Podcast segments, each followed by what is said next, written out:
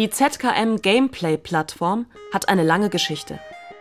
Die Dauerausstellung im Medienmuseum wurde bereits im Jahr 1994 konzipiert. Alle Facetten des damaligen Computerspiels standen dabei im Fokus. Nun hat sich dieses wichtige Medium in den letzten 20 Jahren in verschiedene Richtungen weiterentwickelt. In der neu konzipierten Gameplay-Plattform werden diese Veränderungen reflektiert. Wie genau sehen die Entwicklungen aus? Was bedeutet die intensive Vernetzung des Computerspiels eigentlich? In den Anfängen spielte jeder alleine Computer. Heute spielen sehr viele Menschen miteinander, über Ländergrenzen und Kontinente hinweg. Aus dieser Entwicklung ergeben sich neue Fragestellungen, denen sich ZKM Gameplay widmet.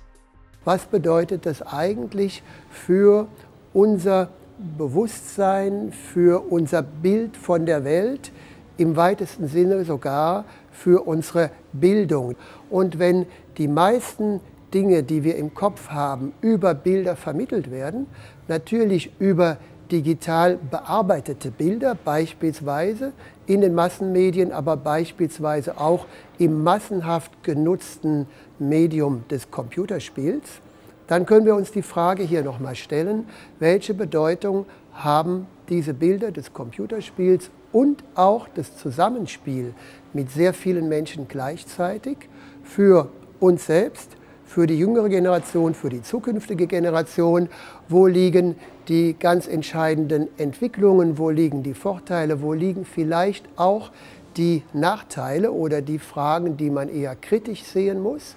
Und wie könnte sich das Computerspiel in Zukunft auch weiterentwickeln mit den enorm vielen Einflüssen, die natürlich heute nur noch unter der Metapher des Globalen zu fassen sind, was ist schon auf uns zugekommen, was kommt weiter auf uns zu und wie können wir dazu eine reflektierte und spielerisch äh, lustvolle Einstellung finden. Das ist die Zielsetzung der ZKM Gameplay Plattform.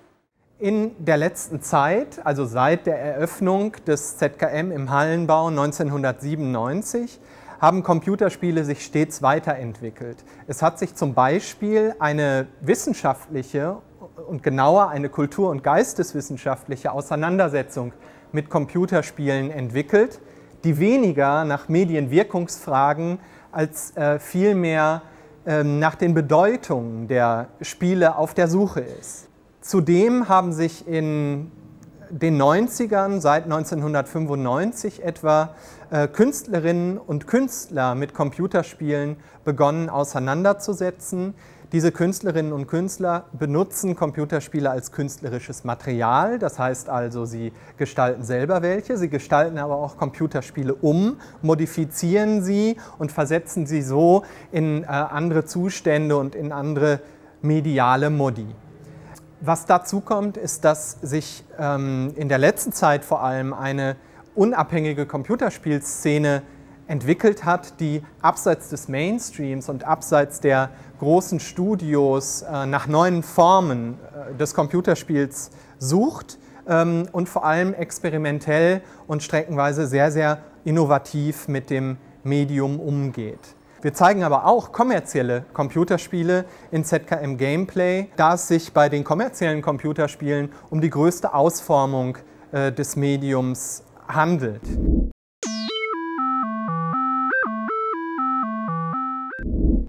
Die Arbeit Long March Restart des chinesischen Künstlers Feng Mengbo äh, setzt sich in der Form eines Computerspiels mit chinesischer Geschichte auseinander.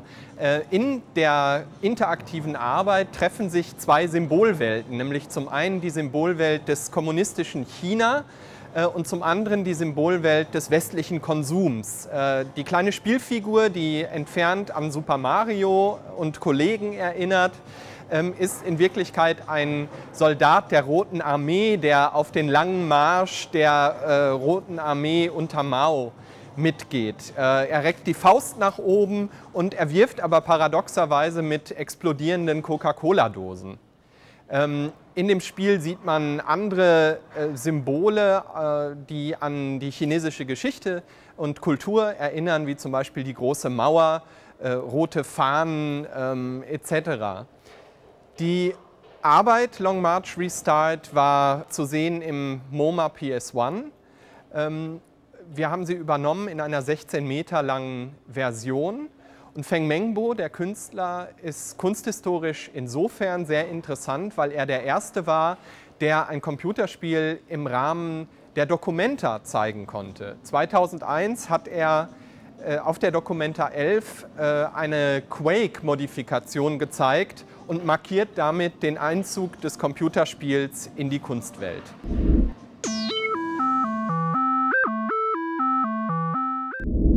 Perfect Woman von Lea Schönfelder und Peter Lu ist ein feministisches Computerspiel. Äh, mit der Kinect-Steuerung, einer bewegungssensitiven Steuerung, schlüpft man metaphorisch in verschiedene, ganz unterschiedliche Frauenbilder.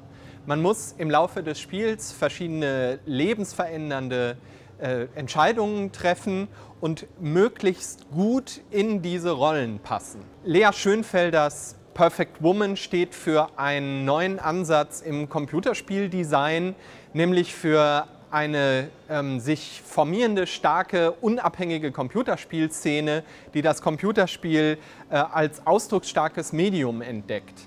So können eben auch Themen wie Feminismus, äh, die Lebenswelt von jungen Frauen etc.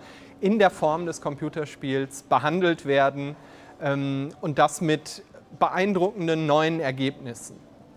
Ähm, Perfect Woman ist eins von fünf Spielen, das ZKM Gameplay in der Kooperation mit dem Independent Games Festival Amaze in Berlin zeigt. Äh, dazu gehören ganz unterschiedliche neue Formen des Computerspiels. Allen gemein ist, dass sie sehr innovativ, sehr experimentell und sehr frisch sind und damit eben wenig gemein haben mit dem, was äh, die öffentliche Meinung von Computerspielen hält ähm, und äh, was sich eben sehr stark abhebt vom Mainstream-Computerspiel. Es hat äh, wenig zu tun mit Gewalt, es hat äh, wenig zu tun mit Konflikten und wenig zu tun mit Wettbewerb.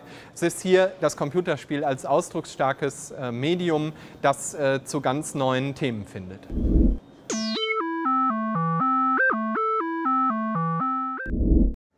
Der Giant Joystick der amerikanischen Künstlerin Mary Flanagan ist eine interaktive Skulptur, die man betreten kann und betreten muss, um sie verwenden zu können.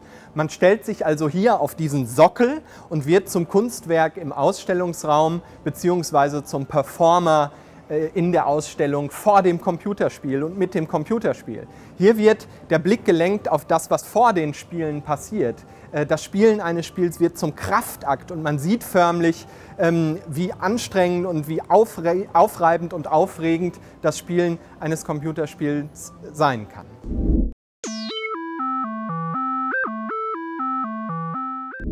Die Künstlerinnen Jody, Joan Hemskerk und Dirk Peesmanns, ein Ehepaar, beschäftigen sich seit 1998 mit Computerspielen als künstlerisches Material. Ähm, die beiden kommen aus einer starken äh, Netzkunstszene der 90er Jahre und entdecken 1998 offene Game Engines als ihr Material. Äh, sie gehen in die Quellcodes der Spiele hinein, meistens ziemlich brutale Ego-Shooter, und löschen Codezeilen heraus, äh, schreiben den Code um, äh, mit dem Ergebnis völlig neuer, absurder, paradoxer Artefakte.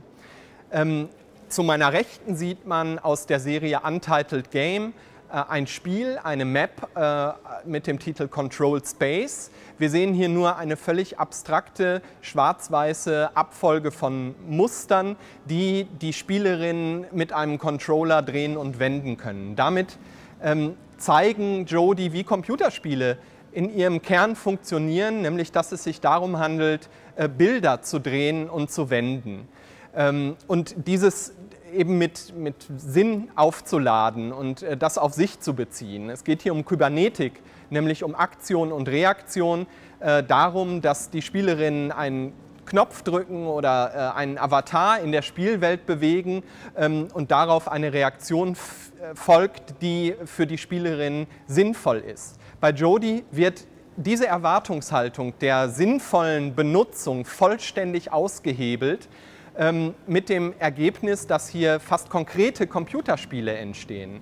Ähm, bei Jody ist es so, dass es bis zum Ende dazu führt, dass sie ein vollständiges weißes Spiel hergestellt haben. Ein Spiel, in dem man nur noch ein weißes Bildfeld sieht, äh, das man aber trotzdem noch verwenden kann. Allerdings, und das ist die Pointe, nicht mehr zum Zwecke des Spiels, sondern sozusagen nur dazu, um sich äh, der, der Handlung vor dem Bildschirm bewusst zu werden. Ähm, die, der Level mit dem Titel Arena eröffnet vielfältige Bezüge zur Kunstgeschichte. Wir haben zum Beispiel in der Kunstgeschichte eine, eine lange Tradition von monochromen Bildern. Ähm, Arena von Jody erinnert stark an die White Paintings von Robert Rauschenberg, der 1951 Leinwände nur mit weißer Grundierung hergestellt hat und diese ausgestellt hat. Eine radikale Geste äh, in der Geschichte der Malerei. Ähm, bei Rauschenberg und bei Jody wird ähm, die Bedeu die Bedeutung des Kunstwerks sozusagen von, dem, von der Immanenz des Bildes äh, verlagert in den Rezeptionsprozess vor dem Bild.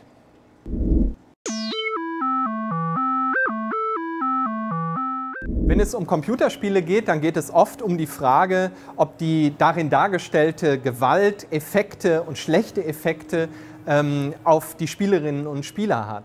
Äh, diese Skulptur, die vor mir steht, überhöht diese Diskussion und holt die Gewaltfrage in unsere Realität. Es handelt sich um die Pain Station, ein Pong-Spiel, äh, das echte Schmerzen verursacht. Wenn die Spielerinnen und Spieler im Spiel bestimmte Icons mit ihrem Ball treffen, dann werden verschiedene Formen der Bestrafung ausgelöst. So wird eine Art Herdplatte, auf der man seine Hand ablegt, wird plötzlich heiß, äh, es schlägt eine kleine Peitsche zu oder es äh, folgt ein tatsächlicher schmerzhafter Stromschlag.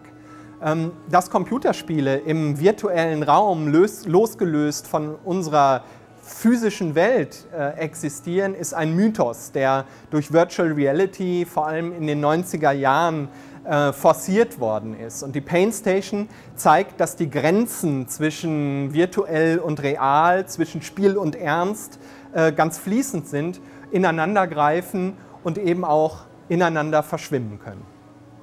Das Kunstwerk war 2003 äh, Preisträger des Medienkunstpreises des ZKM und es war sogar schon mal im Museum of Modern Art in New York ausgestellt als interaktive Skulptur, allerdings nicht spielbar, sondern nur auf einen Sockel gestellt im abgeschalteten Zustand, ähm, weil man Angst hatte, man könnte sich verletzen.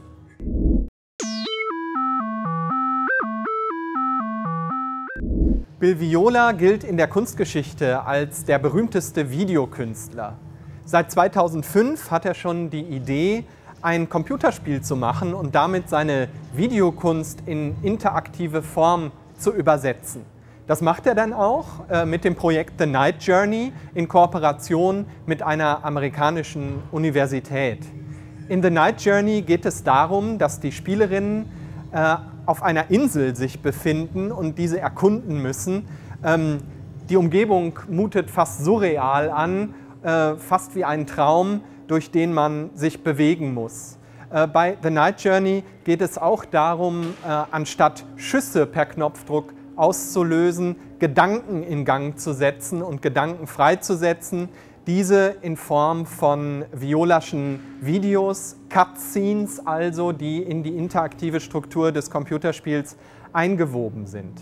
Ähm, Viola sagt selbst, dass es bei The Night Journey vor allem um Spiritualität geht, also darum, seine eigene Psyche, sein eigenes Unbewusstes äh, zu erkunden und äh, zu entdecken.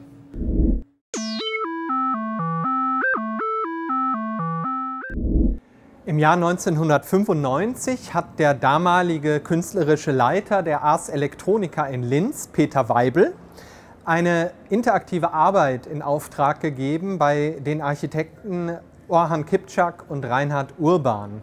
Äh, Peter Weibel ist heute Vorstand des ZKM und äh, diese Arbeit von 1995 haben wir heute in ZKM Gameplay ausgestellt. Es handelt sich um das Kunstwerk mit dem Namen Arsdum und dabei handelt es sich um eine der ersten Ausformungen äh, von Computerspielen als künstlerisches Material, sprich eins der ersten Computerspiele gestaltet von Künstlerinnen im Kontext einer Ausstellung. Ähm, Ars Doom basiert auf, der, äh, auf dem Computerspiel Doom, einem Ego-Shooter, äh, ist aber komplett umprogrammiert. Ähm, die äh, Ars Electronica, in dessen Kontext äh, das Spiel entstanden ist, hat 1995 im Brucknerhaus in Linz stattgefunden und eben dieses Brucknerhaus ist als Modell in dem Spiel Ars Doom abgebildet. Man kann also die äh, Kunstausstellung, für die das Spiel entstanden und programmiert worden ist, im Spiel betreten äh, und äh, den Ausstellungsort damit begehen. Ähm, Dazu kommt aber, dass es sich um einen Ego-Shooter handelt. Man äh, dringt also in die Kunstausstellung ein und kann in der recht brutalen Ikonografie des Shooters äh, gleichsam Künstlerinnen, Künstler, aber eben auch Kunstwerke zerstören. Die Waffen in diesem Spiel beziehen sich auf die jüngere Kunstgeschichte. Es gibt zum Beispiel ein Kruzifix, das sich an äh, Joseph Beuys anlehnen soll. Es gibt aber auch eine Waffe, die ähm, eine Hommage an Georg Baselitz darstellt. Wenn man damit nämlich auf Kunstwerke an der Wand schießt, dann dreht man sie auf den Kopf. Äh, Hermann Nitsch äh, stiftet eine, eine Waffe, der berühmte Aktionist, der sich viel mit Blut auseinandergesetzt hat. Und mit Hermann Nitsches Waffe ähm, kann man die Kunstwerke an der Wand mit Blutflecken besudeln. Insgesamt wird hier also deutlich, dass es sich bei Arstum um eine recht krude, äh, fast schon satirische äh, Formulierung ähm, handelt, wie die Künstlerin eben mit, mit Institutionen der Kunst und mit der Artworld oder Kunstwelt äh, umgehen, indem sie äh, einer Kunstausstellung tatsächlich äh, mit ikonoklastischen, also bilderstürmerischen Gesten begegnen.